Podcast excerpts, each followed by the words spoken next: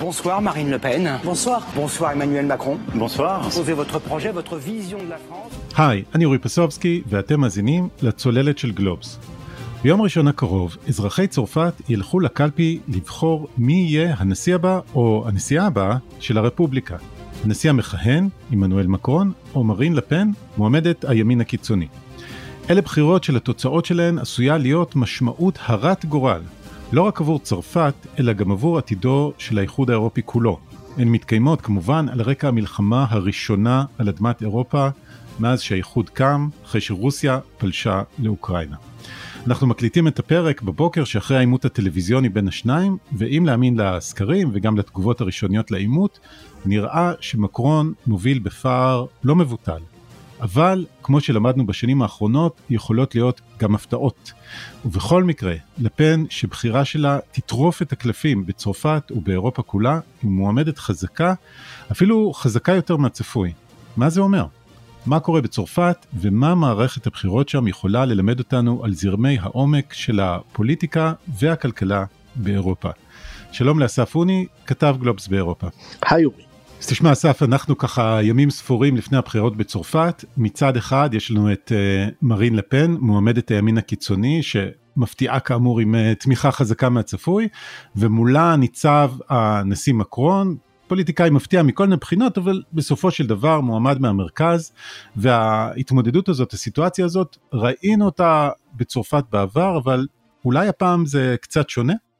כן, בעצם אה, הנסיבות של צרפת, הנסיבות של אירופה, אה, ואפילו הייתי אומר אולי הדמות של מרין לפן עצמה, אה, השתנו מאז הסיבוב הבחירות הקודם ב-2017, ובמיוחד האבולוציה של לפן, שלאט לאט, זו הפעם השלישית שהיא רצה, והיא לאט לאט משילה ככה בהליך של שכלול ולמידה ותכנות מחדש כל מיני סממנים של הימין הקיצוני שהיו קשים מדי לעיכול לקהל הבוחרים בסיבובים הקודמים ובעצם שוברת למרכז בניסיון מצד אחד לשמור על העמדות שמביאות לתמיכה בעם, בעיקר בפריפריה, מצד שני למשוך כמה שיותר מצביעים ולא להרתיע כפי שראתה שקורה בסיבובים הקודמים. והסיבה שהסיבוב הזה שונה הוא למשל הסקרים שמראים ניצחון הרבה יותר דחוק למקרון מאשר אה, בסיבוב הקודם.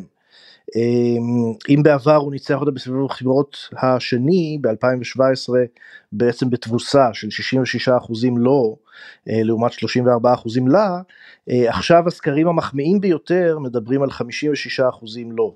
כלומר יש צמצום של הפער אה, מצד לפן ויש הרגשה שזה לא סגור כמו שראינו בברקזיט כמו שראינו עם טראמפ יש הרגשה שהפתעה יכולה להיות. מה זה אומר לשבור מהימין הקיצוני למרכז? זה אומר לזנוח הבטחות כמו לפרוש מגוש האירו, זה אומר אה, להתמקד בנושאים כלכליים ואולי קצת לשים את הנושא של אסלאם והגירה שבעצם אה, הקנו ללפן וגם להביע את, העובדה שהם נודעים לשמצה פחות או יותר. זה אומר להציג עמדות שחותרות לשינוי של האיחוד האירופי ולא לפרישה ממנו, מה שהיה סוג של אה, באוויר. אה, זה אומר לא פרישה מנאטו אלא יותר פרישה מהפיקוד המרכזי של נאטו כלומר כל מיני צעדים שהם הרבה יותר אה, עדינים ושנועדו אה, למשוך אליה כמה שיותר מצביעים. בבחירות הנוכחיות מה שמאוד עזר לזה שהיה מועמד מה...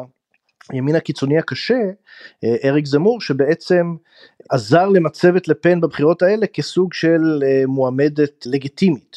ובעצם רואים את זה בסקרים ש, שאם בסיבובים קודמים צרפתים רבים אמרו שהיא לא מוכנה לנשיאות, שהיא לא מתבטאת בצורה טובה, שהעמדות שלה קיצוניות מדי, אה, עכשיו יש קהל יותר ויותר גדול של אנשים, כולל אגב בשכבת הצעירים, שזה מאוד מפתיע, שאפילו מעדיפים את לפן על מקרון. כלומר המסרים שלה מוצאים אה, קהל, היא מדברת לפחות לחלק לא מבוטל מהבוחרים. כן והיא מנצלת בהצלחה רבה את מה שקורה בעולם כולו באירופה גם בישראל בחודשים האחרונים וזה האינפלציה העלייה ביוקר המחיה אה, בצרפת זה נקרא כוח הקנייה והיא חוזרת על זה עוד ועוד ועוד ואין לה אה, היסוסים להבטיח ממש הבטחות כמו ששמענו בברקזיט אה, של כך וכך תקבלו נטו אם נפרוש מבריטניה היא מבטיחה פחות או יותר 150 עד 200 אירו לכל משפחה אם היא תיבחר.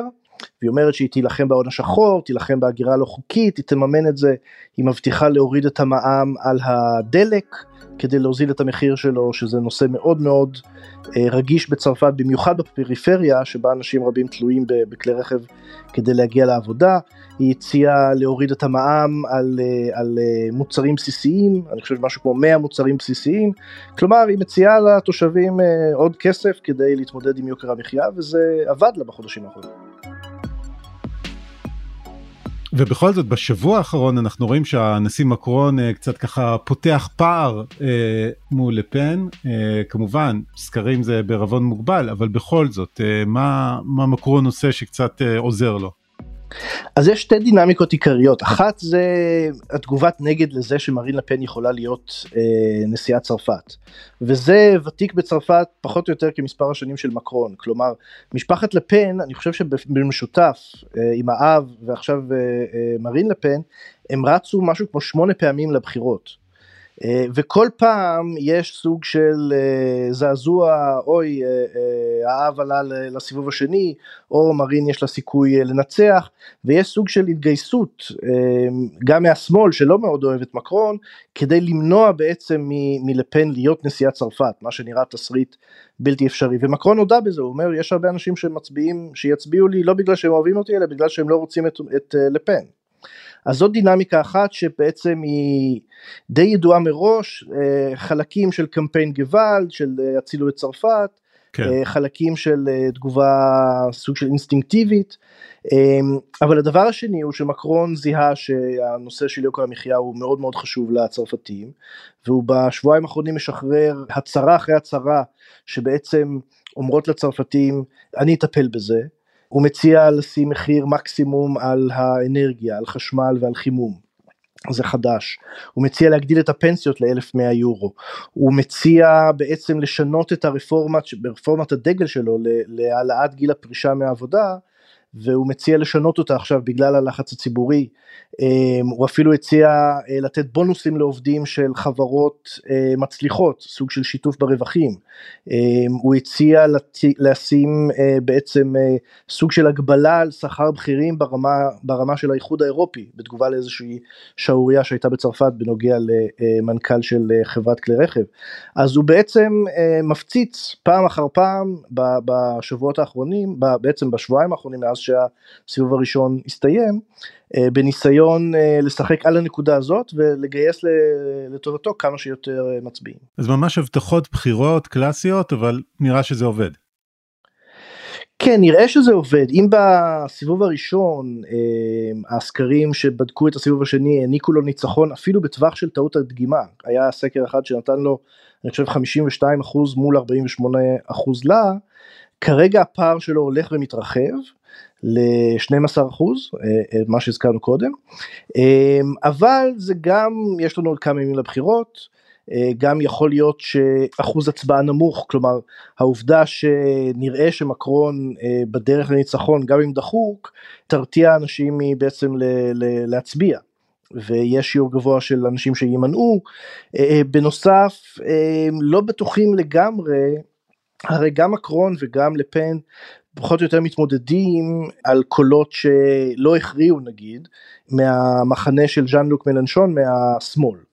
ולא ברור אה, כמה מהם שהם בהחלט לא אוהדים את לפן כמה מהם ייתנו את הקול שלהם למקרון ולכן התוצאות לא לגמרי בטוחות הסקרים לא לגמרי כמו שאמרת אמינים. אגב זה לא אה, רק הבטחות בחירות וככה מיצוב מחדש קצת מצידו של מקרון ראינו גם אה, מתקפת אה, תמונות דוגמנות של הנשיא בארמון. כן אני חושב שהוא שחרר תמונות שלו עובד סטייל זלנסקי זה היה אפילו עוד לפני הסיבוב הראשון הוא עובד אל תוך הערב או אל תוך הלילה בארמון האליזה ויש איזה צלמת שקיבלה גישה להציג את הנשיא מאחורי הקלעים הוא בעצם נלחם בתדמית שלו בתור נשיא מנותק נשיא של העשירים.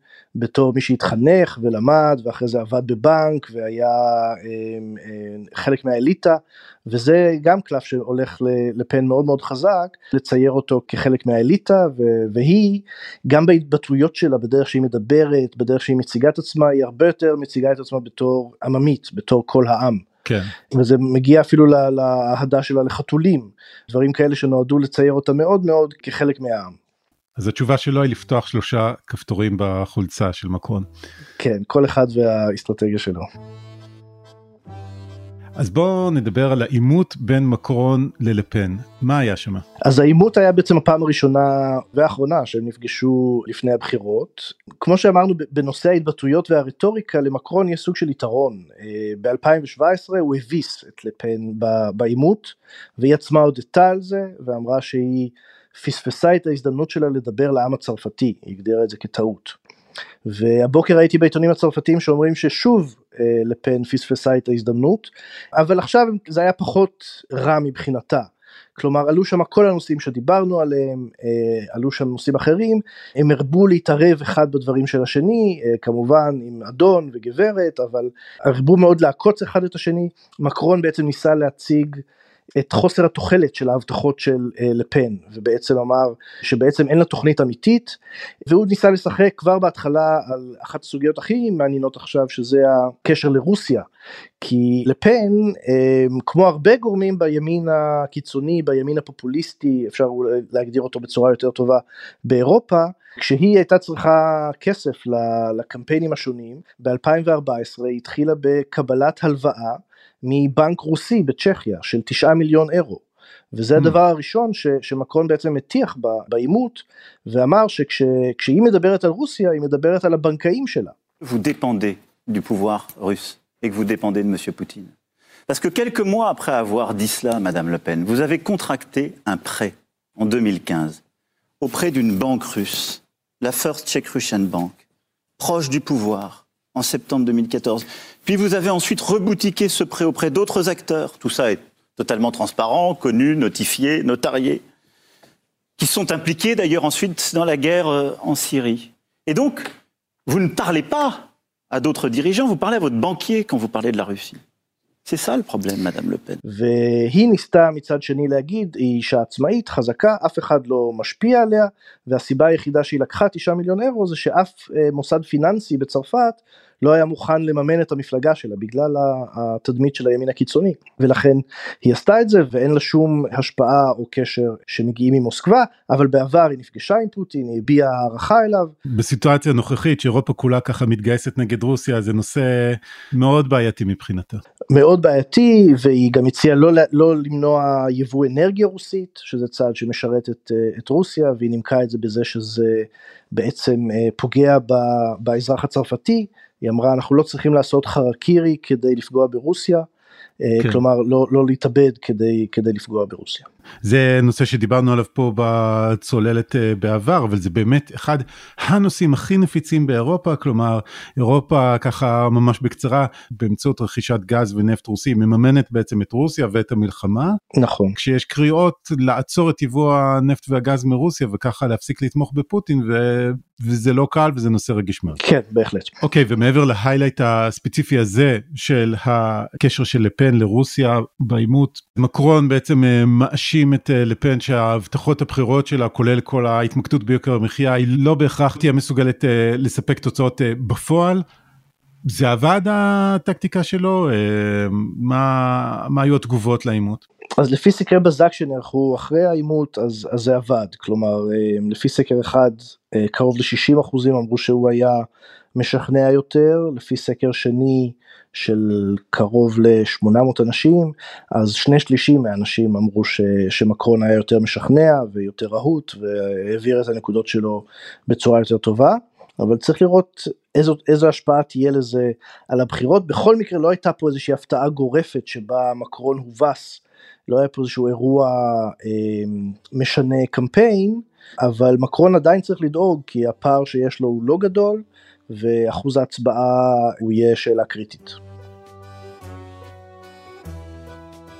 אם נעשה לשנייה זום אאוט ככה משתי הדמויות האלה של לפן ומקרון, יש עוד משהו שראוי לציון בבחירות האלה, המועמדים האחרים של המפלגה הרפובליקנית מימין והמפלגה הסוציאליסטית משמאל, שתי המפלגות שפעם היו מפלגות המיינסטרים הגדולות בצרפת הם פשוט מתרסקים. כן זה מביא לשיא בעצם את התהליך שמקרון התחיל ב-2017 כשהוא בא משום מקום הקים תנועה פוליטית חדשה ובעצם השתלט על המרכז. ומקרון לא עשה את זה סתם, הוא, הוא uh, כתב ספר לפני הבחירות, uh, בצרפת זה סוג של מסורת, והוא הזהיר שאם לא יהיה שינוי רדיקלי בפוליטיקה הצרפתית, הימין הקיצוני הולך לשלוט בצרפת בעוד חמש או עשר שנים. מה שהוא עשה זה בעצם לרסק את המפלגות הוותיקות uh, מימין ומשמאל, השמרנים נגיד והסוציאל דמוקרטים שהיו בצרפת, ולהשתלט על כל המרכז, כך שמה שנותר בסיבוב בחירות הזה אפשר לראות את זה מקרון במרכז ומועמדים קיצוניים אחת מימין לפן ואחד משמאל מלנשון. ובעצם הוא מבחינה פוליטית הוא מנסה למשוך כמה שיותר מקולות המרכז. כבר אין שאלות של מדיניות כלכלית אה, ניאו-ליברלית מול סוציאל דמוקרטית יש פה שאלות אחרות של גלובליזציה מול לוקליזציה של איחוד אירופי בעד אה, מול בדלנות של צרפת תחילה לעומת אה, אירופה תחילה ובעצם הוא שרטט מחדש את המפה הפוליטית בצרפת, שזה צעד שבאמת אה, עד עכשיו הוכיח את עצמו כבולם של הימין הקיצוני או הימין הפופוליסטי, אבל הוא מצד שני הוא גם צעד מסוכן כי הוא משנה לגמרי את דפוסי ההצבעה. ומועמד אחר או מועמדת אחרת אה, יכולים באותה הצלחה לכבוש את המרכז כמו שמקרון עשה את זה. אז מבחינות רבות אולי למקרון קצת יש מזל שלפן היא המועמדת ש, שרצה נגדו, אולי יכול להיות שזאת התוכנית שלו, אבל בכל מקרה רואים פה את ההשפעה של אחד הכוחות הכי משמעותיים באירופה בשנים האחרונות, וזה הימין הפופוליסטי. אמ, ומה שמקרון עשה, הריסוק הזה של המפלגות הוותיקות שהזכרת, הוא דרך להתמודד עם זה. אמ, אנחנו רואים למשל בבריטניה הייתה דרך אחרת להתמודד עם זה, השמרנים אימצו את הרטוריקה ואת ההצעות של הימין, לדוגמה יוקיפ, מפלגת העצמאות, ובעצם המפלגה השמרנית הפכה למפלגה שבעד הפרישה מאירופה, כלומר הברקזיט אה, אומץ ועל ידי זה השמרנים בעצם דחקו את המפלגה לשוליים.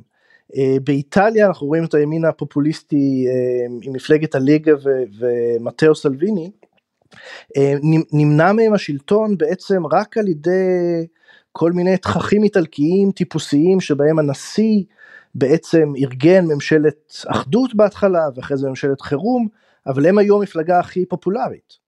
אז אנחנו רואים שהנושא הזה של הימין הפופוליסטי שלפן מייצגת בעצם אה, משפיע וגורם לתגובות נגד בכל אירופה ומקרון מבטיח שזאת הדרך שלו אה, למנוע מהימין הקיצוני אה, להשתלט על צרפת, אה, שזה מאוד מאוד חשוב כמובן לאיחוד האירופי. כשבשאר האיחוד והאמת גם במקומות אחרים בעולם זה לא רק אתה יודע הימין הפופוליסטי מול המרכז או מול שאר המערכת גם הנושאים עצמם הם נושאים דומים המיצוב הזה של פריפריה אה, מול המרכז, לגמרי, אה, לגמרי, של אומנות כלכלית מול אה, חיבור לכלכלה העולמית, במקרה הזה זה גוש היורו, אבל ראינו נכון, טראמפ מול סין, נכון. אנחנו מכירים את התמות האלה ממקומות אחרים. כולל נושאי מגדר וזכויות להט"ב, וכן, זה, זה הדברים ש, שמאחדים ומפרידים בין מחנות שונים, זה שרטוט מחדש כאילו של, של הפוליטיקה. ולהרבה באירופה שאלת למה הבחירות האלה איכשהו חדשות או חשובות הסיכוי שלפן תיבחר הוא, הוא חלום בלהות בשבילם. הם מתעוררים בלילה ו- ו- ו- וחוששים זה לא יהיה רק מקל בגלגלים של האיחוד האירופי זה יהיה זה יהיה פיצוץ של המנוע של, ה- של הרכבת של, ה- של הקטר שמוביל את אירופה כי זה כי מה יכול לקרות כי זה בעצם טראמפ קם לתחייה פוליטית באמצע אירופה באמצע הפרויקט של האיחוד האירופי עם אותן עמדות ואותה אה, בדלנות מבחינתם בעצם זה זה יהיה באמת שינוי כיוון מאוד מאוד מאוד משמעותי. כן. אמ, וזה תסריט שממנו הם מזהירים ולכן יש הרבה מאוד איכשהו חשש ופחד מה, מההתממשות של התסריט הזה שיכול להתממש כמו שהברקזיט יתממש כמו שהבחירה של טראמפ אה, יצא לפועל כמו שהיה בהצלחות אחרות של, ה, של הפופוליזם הימני. כן וראינו את מקרון אומר אה, בעימות שגם אם לפן אה, לא מודע בזה בעצם העמדות שלה ובעצם הדרישות שלה אומרות שהיא אה, תוביל את צרפת אל מחוץ לאירופה. בדיוק בדיוק. אוקיי ובעצם בתרחיש שבכל זאת הסקרים צודקים מקרון ממשיך לעוד קדנציה אז הימין הפופוליסטי ממשיך לעמוד במקום להיבלם בצורה מסוימת באירופה. אה, כן, בהחלט, כמו שהיה ב-2017, מקרון הוא התקווה הגדולה של הכוחות האנטי פופוליסטיים או האנטי ימנים באירופה, ובעצם אה, הניצחון שלו יאפשר המשך, אפילו חיזוק של הפרויקט האירופי, מקרון הוא, הוא אירופאי מושבע, הוא יאפשר עבודה טובה יותר מול גרמניה, הוא יחזק הרבה יותר את נאט"ו. שבה צרפת רוצה לקחת חלק פעיל, זה יהיה המשך של המגמה הקיימת ולא אה, שינוי כיוון. אז אסף, אתה ממשיך כמובן לעקוב מקרוב אחרי הבחירות. כן, בהחלט, הבחירות יתקיימו ביום ראשון ונעדכן על כך בערב ובמהלך היום באתר. אסף אוני, תודה רבה. תודה רבה אורי. עד כאן עוד פרק של הצוללת. אתם יכולים למצוא אותנו באתר גלובס, בספוטיפיי או באפליקציות החביבות אליכם נשמח אם תדרגו אותנו גבוה, ואם אהבתם את הפרק אתם מוזמנים לשלוח אותו לחברה או חבר שמנסים להבין מי נגד מי בבחירות בצרפת. ואנחנו כאמור נמשיך לעקוב אחרי הבחירות והתוצאות באתר גלובס. עורך הסאונד הוא ניר לייסט, הילה וייסברג היא עורכת הפודקאסטים של גלובס, אני אורי פסובסקי, להתראות.